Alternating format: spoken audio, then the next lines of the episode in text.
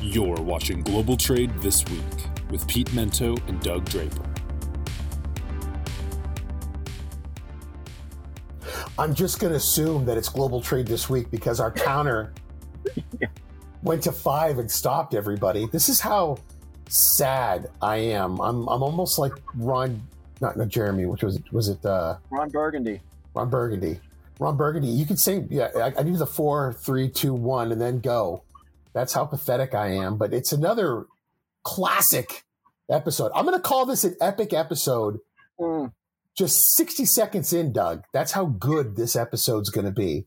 yeah. of global trade this week. Uh, I'm Pete Mento, and um, I'm calling myself Typhoid Larry this week. What you guys don't get the benefit of is the um, the platform that we record this on asked us for a name. Doug, because he is the straight man of the two of us, always just says Doug Draper. Every week I come up with a new name.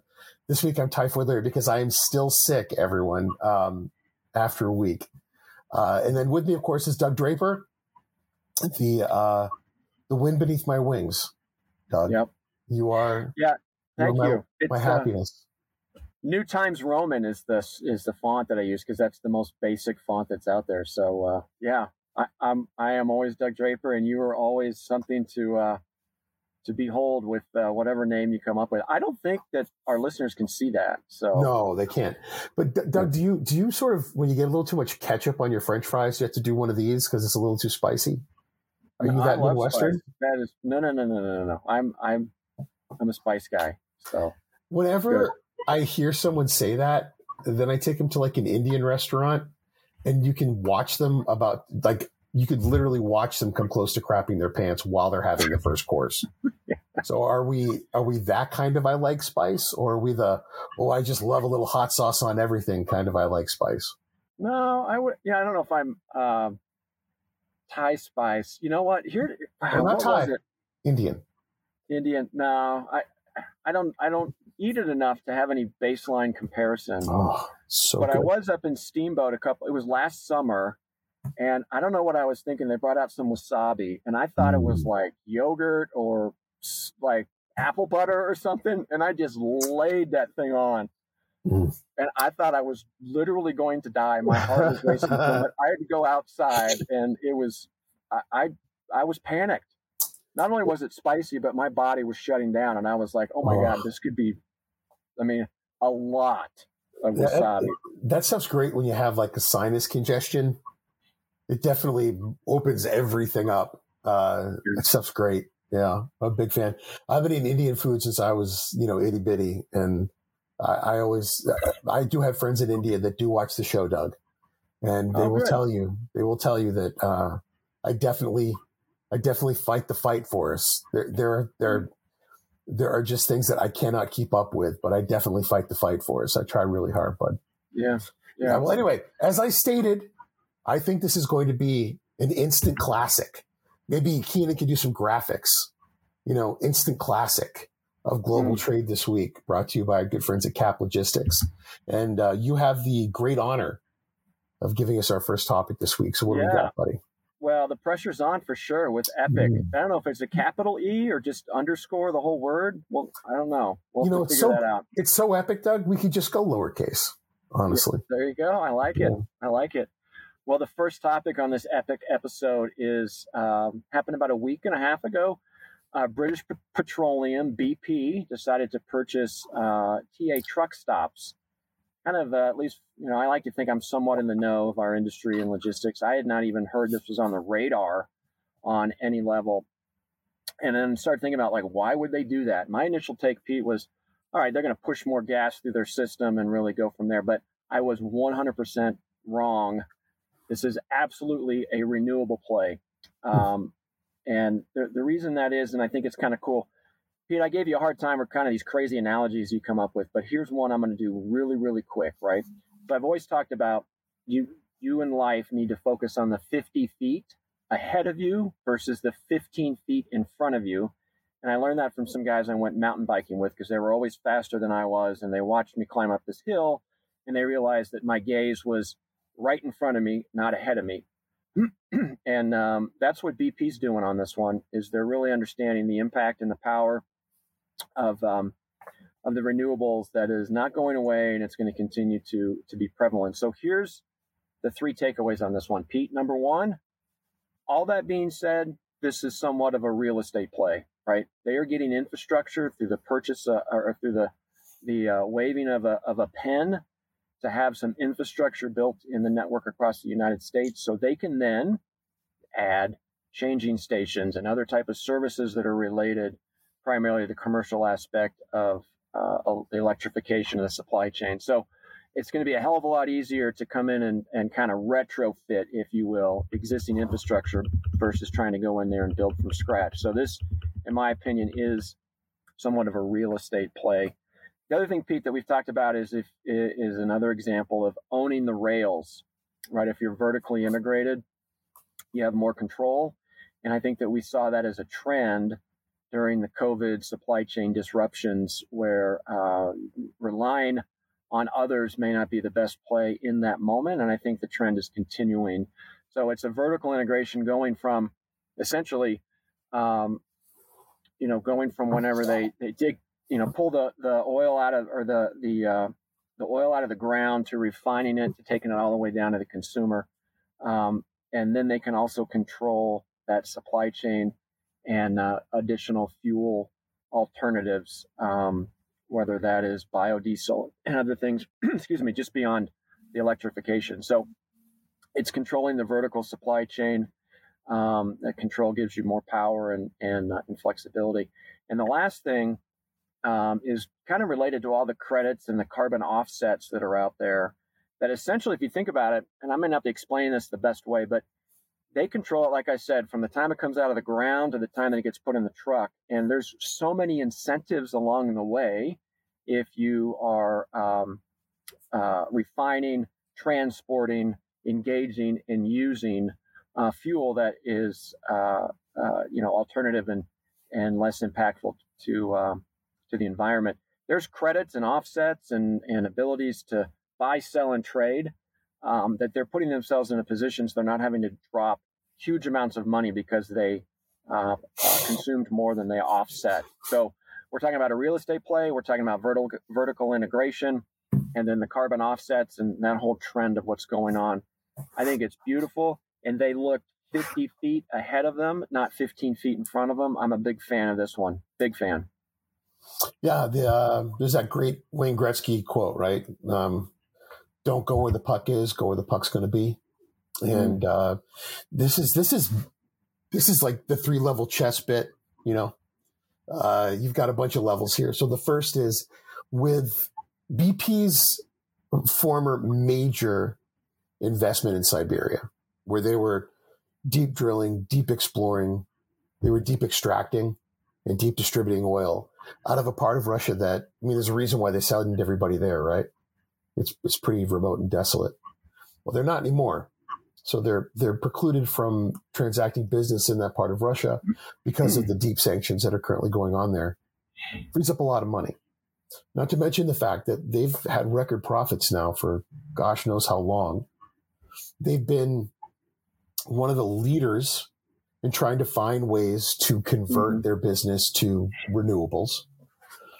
That all makes sense in what you were saying, you know, that that that movement towards trying to find new ways to make money. It, it reminds me of um, you know this this GM executive when when people said, "Why are we getting into financing?" That's a that's a bank thing. And he said, "Because we can sell them the car twice." I'm like, "What are you talking about?" He said, "Because some of these people, they're going to pay as much in financing as they're going to pay for the car. So why wouldn't we want to get involved in this? We're going to sell them the car twice."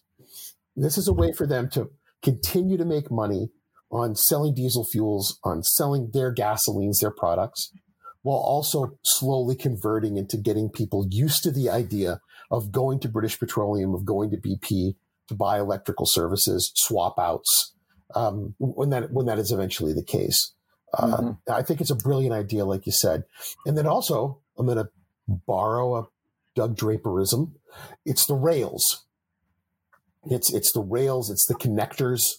It's mm-hmm. the it's that that deeper, meaningful part of the business that Carnegie, Rockefeller, that these guys taught Americans when they became the robber barons.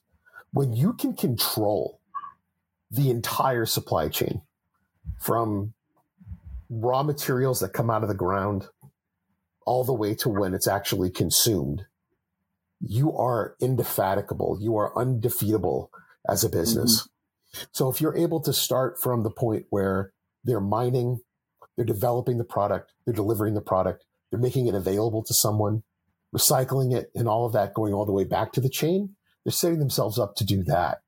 Mm-hmm. Uh, and I think that really is, like you said, it's it's being forward thinking. It's a great investment, and I've got a feeling they're not going to be the only company who decides to do that. Excuse me. Yeah, I think it's perfect. I think we're on the same page there.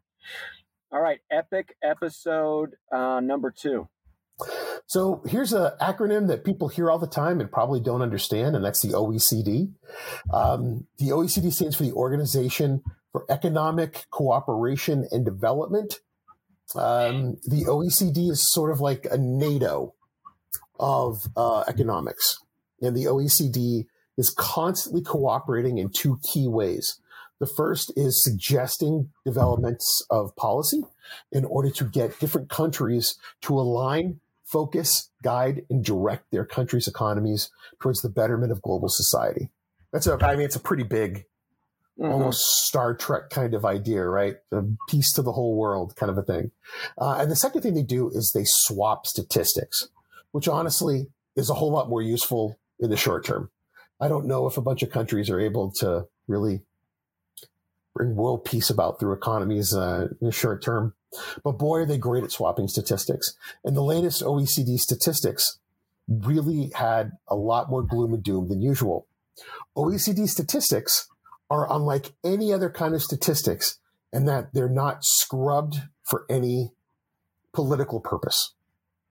So for the most part, Doug, whenever I get like the US real estate report or the unemployment report or even our export analysis, I'm always looking for how somebody screwed around with it.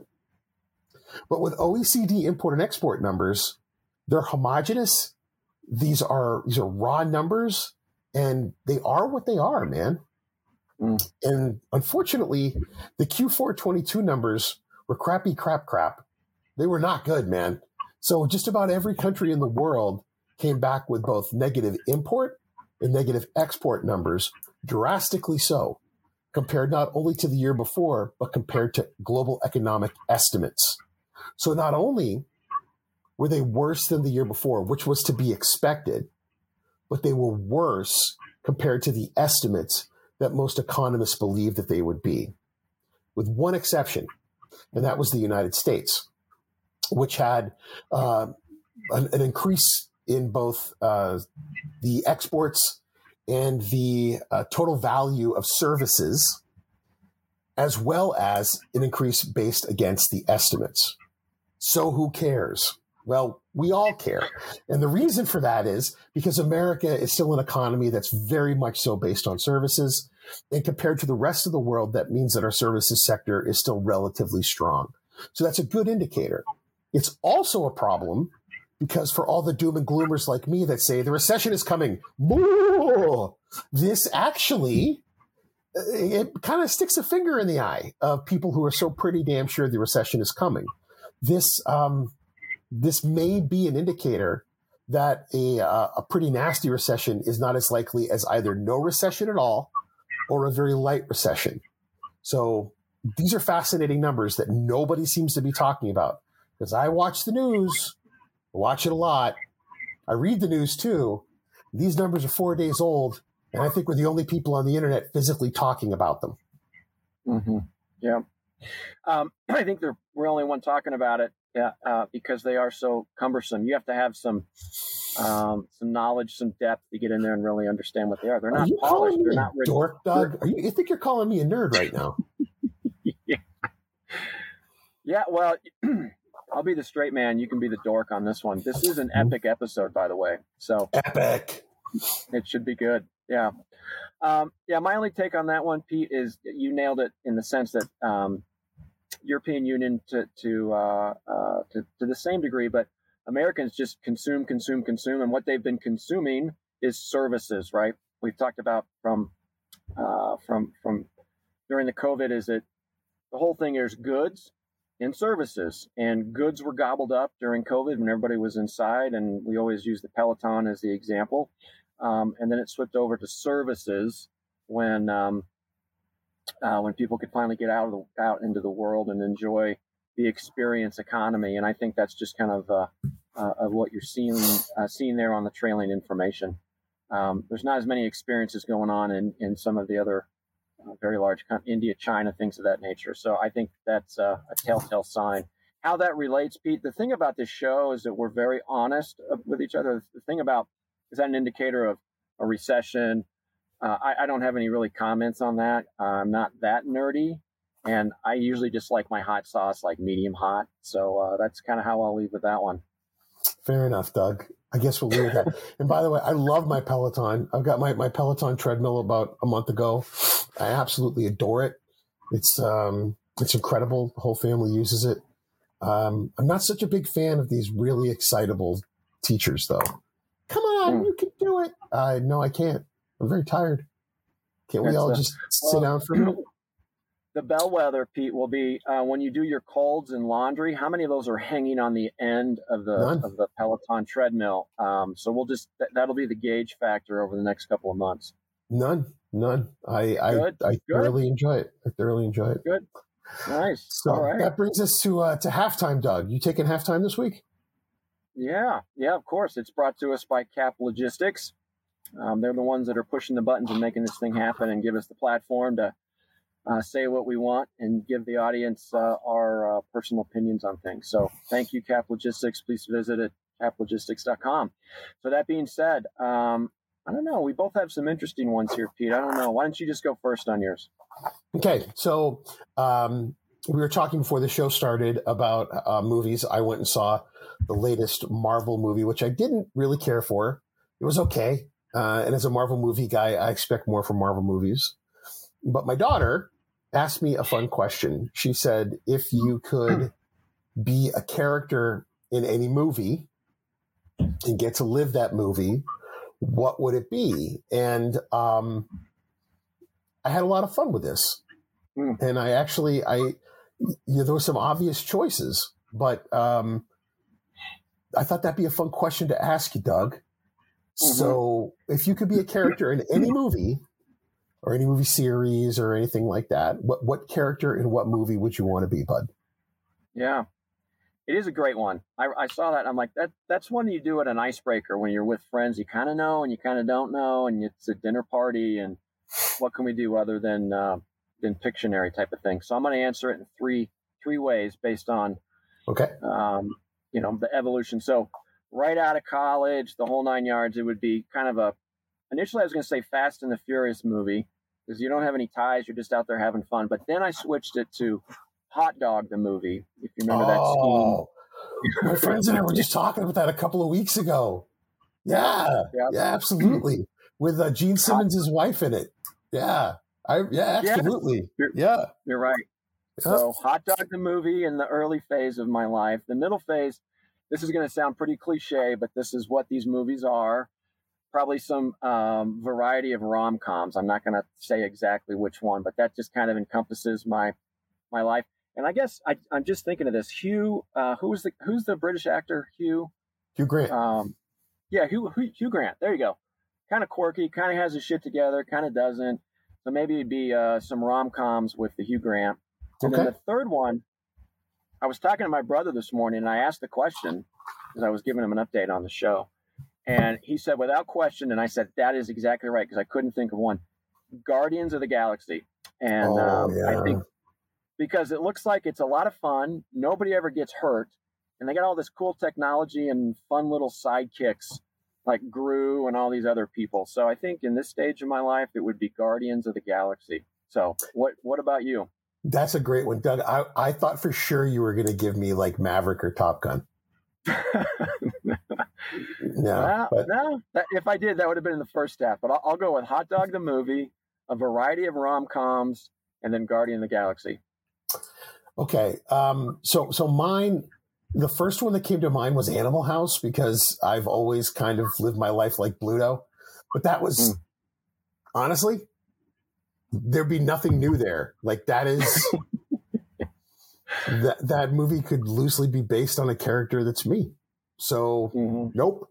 So that one got thrown out the window. And then there were all the superhero movies, but but really, eh.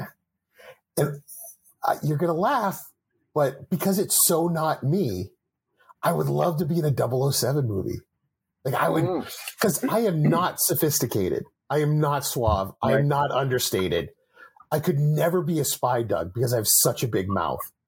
So, you know, the idea of me being like some some very slender, understated, gentlemanly British man who who just, you know, uses this sly technology to do things for the crown. I think that would be a pretty cool character to play because God knows I could never be that understated and cool. Yeah. So yeah, 007. yeah. I love it. Uh, bull in a china shop. And, and oh, yeah. you would just somehow the scenario would be so outlandish that it would work out for you and it would work out for His Majesty's Secret Service. It would just work out, even though it would befuddle through. I love it. You, know, the Mr. Bean, the Mr. Bean 007 yeah. movies were like, yeah, that's more like me. So to, to, to be the non, to be the non satirical version, I think would be pretty incredible. Mm, love it. Love it. All right. What do you got for us, Doug? Oh, yeah, this is a good All one. Right. yeah, for sure. And I definitely want your input on it. Um, but over the weekend, I think technically it gets um, read or, or released today, but Warren Buffett's shareholder letter, right? I did some research and I saw one. Um, obviously, for all Berkshire Hathaways, as you know, um, everybody, it's kind of the bellwether of investing, and everybody wants to hear what Warren Buffett has to say. Two things. Number one, the guy's 92 years old. I didn't know that. I knew he was old. Wow. I didn't know he was in his 90s. That's and he's wow. still he's still out there hounding it. Yeah. Uh, so 92, and um, I think the letter's been going on since 1977, but I saw somewhere else that it said it's on its 60th year. So maybe that was a, an abridged version before, but you can go back and look at what he what he had said uh, all the way back to 1977. So here's the highlights. There were many highlights, but here's three I wanted to point out. Number one, uh, there's an underlying uh, underline theme that uh, Berkshire Hathaway is doing their part as a good corporate citizen. He made a reference to uh, $32 billion in taxes that his organization has paid in the last 10 years. Um, and that uh, a lot of the shareholders and, and folks that are at uh, senior levels within all of his organizations, a lot of them have made uh, outward commitments to, uh, to donate um, their wealth for the uh, the betterment of society. So those are two things that uh, that he had made mention of. So positioning Berkshire Hathaway as uh, being good corporate citizens. The other one is he called out a specific customer. He, he does that regularly, but Geico was one that was brought up, and and, the gecko, uh, so to speak. So it got pretty in depth, and that's not my scene. But basically, they've been losing a lot of money um, to the tune of hundreds of millions of dollars. Um, and the gist of it, from what I understood, Pete, and you, and I definitely want your input on this one, is that they're going to stop fighting for less profitable business by just jamming commercials on TV time and time again. Um, and they need to adjust to the severity of claims. You know, a claim nowadays is, is not X dollars, it's Y dollars, and it's substantially higher. I think it was like 14% more expensive. So Geico's got some challenges, but he's not um, e- ejecting. And this one is probably a common theme. I did not go back and look at his uh, letter from 1977 or 78 or whatever.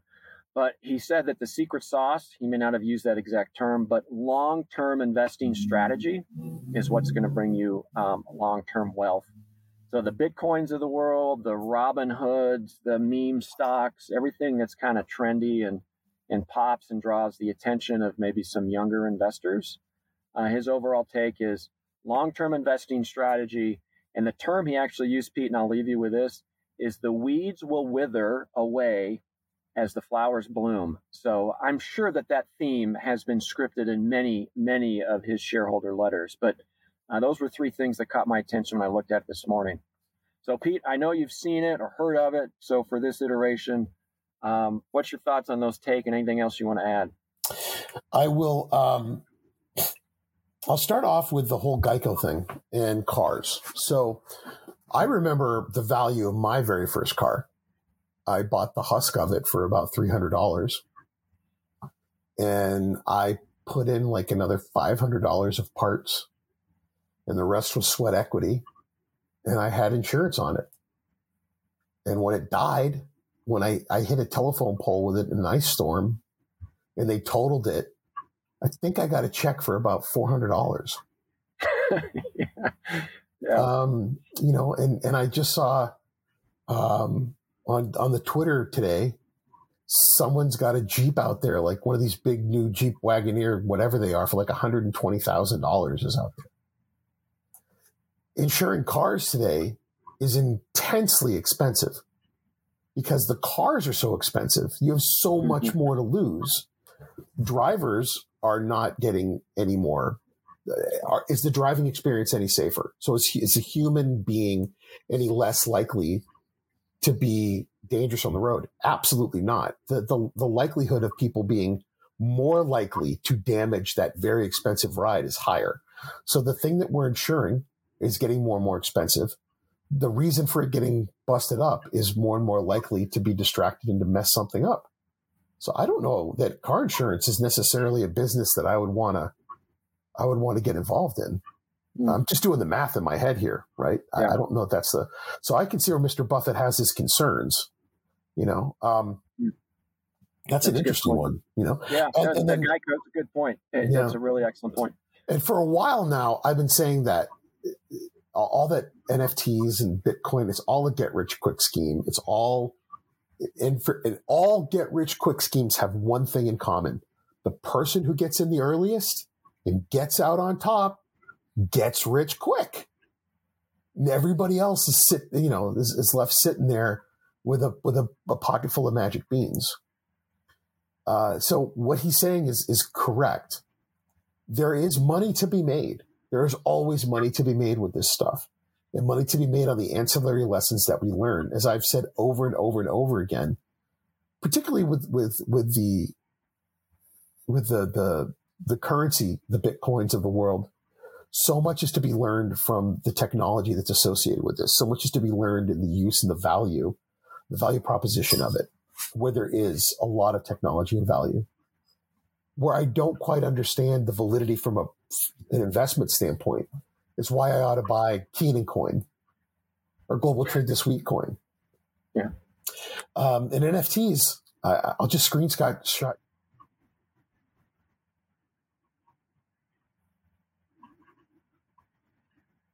So yeah, the weeds will wither and the, the flowers will appear. It's a, it's kind of a dodgy metaphor, but buy things that make sense.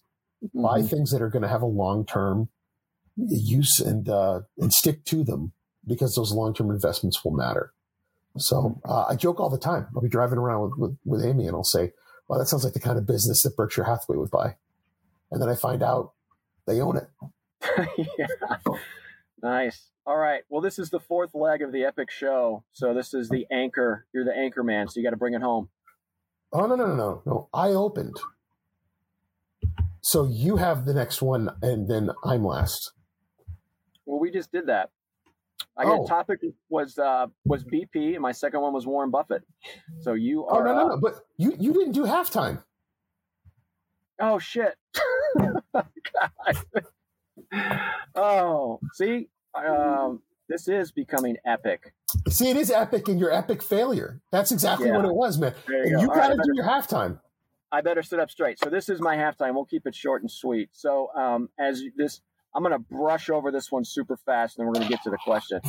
So, as you, as everybody may have known, Dilbert is no longer a comic strip that is uh, published across the country. I'm sure there's zero papers that are now carrying it. So, my question to you, Pete, is: You got to go back a long way. You got to pull out when you used to get the Sunday paper. But what are some of your favorite comic strips?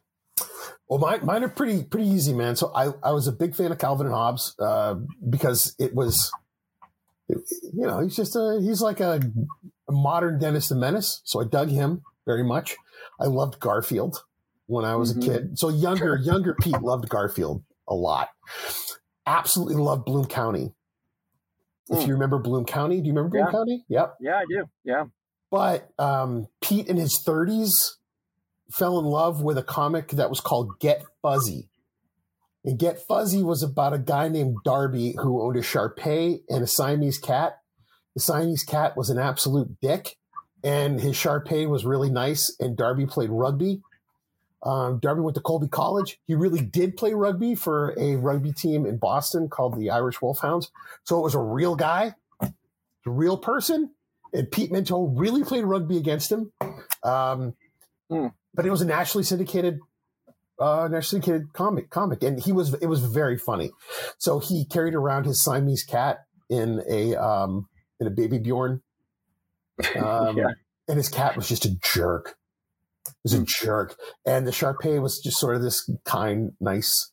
His, name's Satchel. He was a really nice dog, but Darby could not get his life together with ladies or anything else because his pets were just jackasses.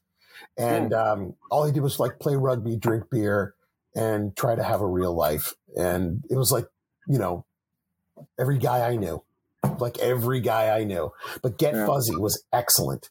Wow. Um, yeah, and and now um, I also like Non Sequitur was also another um, another one that I really enjoyed. But um, Hmm. how about you, Doug? What were your favorites? Well, it's funny because two of them are the ones that you have already said. So Calvin and Hobbes was a good Um, one. Yeah, great stuff. and they have that epic like if anybody says calvin and hobbes you think of them coming down the uh, the roller coaster where they're both leaning back Yeah. and like li- life is hitting them at full speed so i like that one and i love garfield um, because he's the og of just could give two bleeps right Oh, yeah. i mean he could give two you know what i wish we could just drop do- drop f-bombs on this thing but he was the uh, the original gangster on taking that mentality on life and just saying, "Here's what it is." Yeah, And in, in, I didn't quite get it whenever you read it now, but in hindsight, um, amazing perspective. So I would say uh, Garfield number one, Calvin and Hobbes number two. Doug, if I could just take a second, my favorite Calvin and Hobbes ever. I actually, um, I go to Comic Cons because I'm cool. I, I bought a um, a very large reproduction of it, and I got it autographed. So I have it autographed by by the original artist. Mhm. It's the one where the dad comes home, and he um, the car comes into the parking lot, and uh, Calvin has made the snowman to make it look like the car has run into one of the snowmen and the head has fallen off and all going ah! I I- i love that one so much because it is it is the exact kind of horrible thing that i would love to have done if i would have thought it up when i was his age like this horror scene of a snowman being run over um, i absolutely loved it Mm. so that's my favorite all right so um, we've had enough time now between the beginnings of the U.S. Chinese trade war and where we are now, that it has been blessed, if you will, by both economists and political scientists both, where they feel that they can study it. And there have been Mhm. some pretty big studies that have come out over the course of the past two weeks on both sides of the ocean, both in China and the United States. Some academic, some run by the governments, um, and some that have been done by third parties that can allow us to see what the impacts of this trade war have related to. So, just going over that, here's what we can tell you from a nonpartisan, mostly business focused impact. The um, United States seems to have taken the opportunity of this trade war to bring back some business. So, they're looking at nearshoring, mostly in the face of taking some production back to Mexico and moving a lot of business out of China into different parts of the world to strengthen and make a more resilient supply chain. Now, when I say a lot of business, it's all relative. We're, we're, we've still got a tremendous amount of business in China, a tremendous amount of production in China. And a lot of that business has moved to parts of the world in Asia, in places like Vietnam, Cambodia, uh, Taiwan, Indonesia, Malaysia, parts of Asia that are still relatively under the sphere of influence of China. And a lot of the raw material is still coming from China. So there is still money, there's still influence, there is still parts of the logistics stream that go back to China.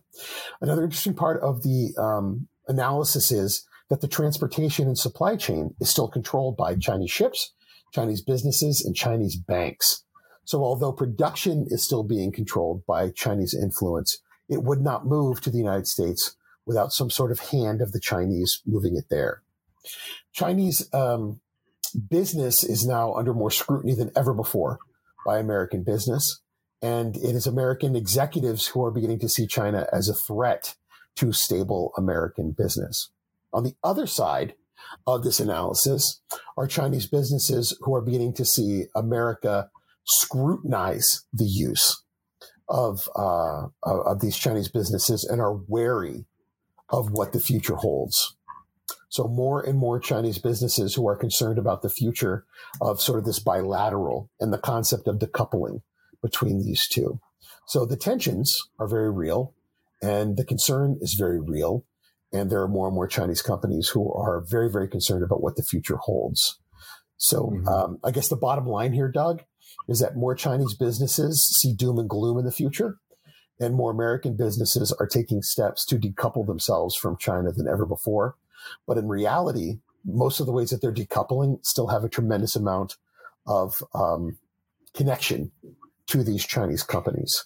So I think that's going to be the next step is smarter American companies realizing that the moves that they're making to not be associated with Chinese companies still have an association to Chinese companies, banks, and controlled by Chinese CCP. Mm, interesting.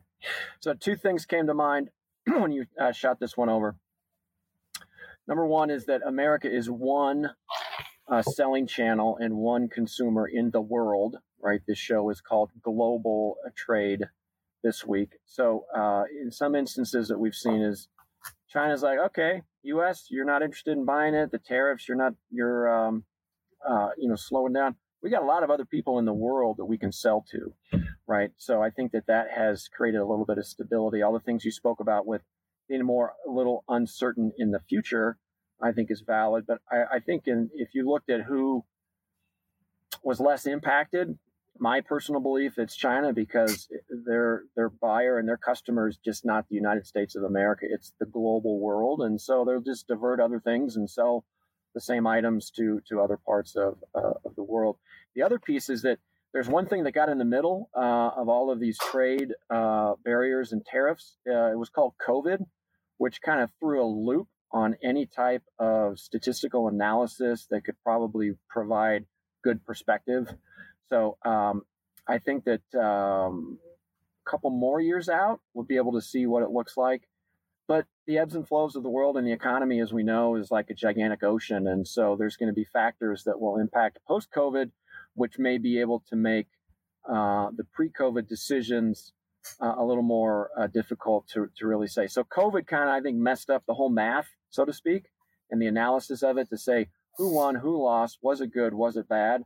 Um, but I think we'll be able to shake that out in a couple more years to kind of see where we stand. So those are the two things that popped in my mind uh, for this one. Yeah, I think people are very quick to try to come to a conclusion. We're nowhere near this thing being done. Yeah, I think you nailed it right there. People need something right here and right now because you can get it right here and right now on this phone. So, you know what, Pete? I think that's it. Epic. We'll let our uh, listeners decide that um, if it was Epic. If it's all lowercase Epic, if there's an uppercase E and the rest lowercase. But one thing, Pete, is it will be in Times New Roman font. Um, we'll, we'll we'll see that. So, give us your thoughts on this show. We really appreciate it. Can't thank uh, Cap Logistics enough, as I mentioned, to give us the soapbox to come on. And um, I think that's it, Pete. So we will wrap it up. And uh, thanks for another great edition of Global Trade this week. See you later. Thanks, Doug. Thanks, everybody. See you next week.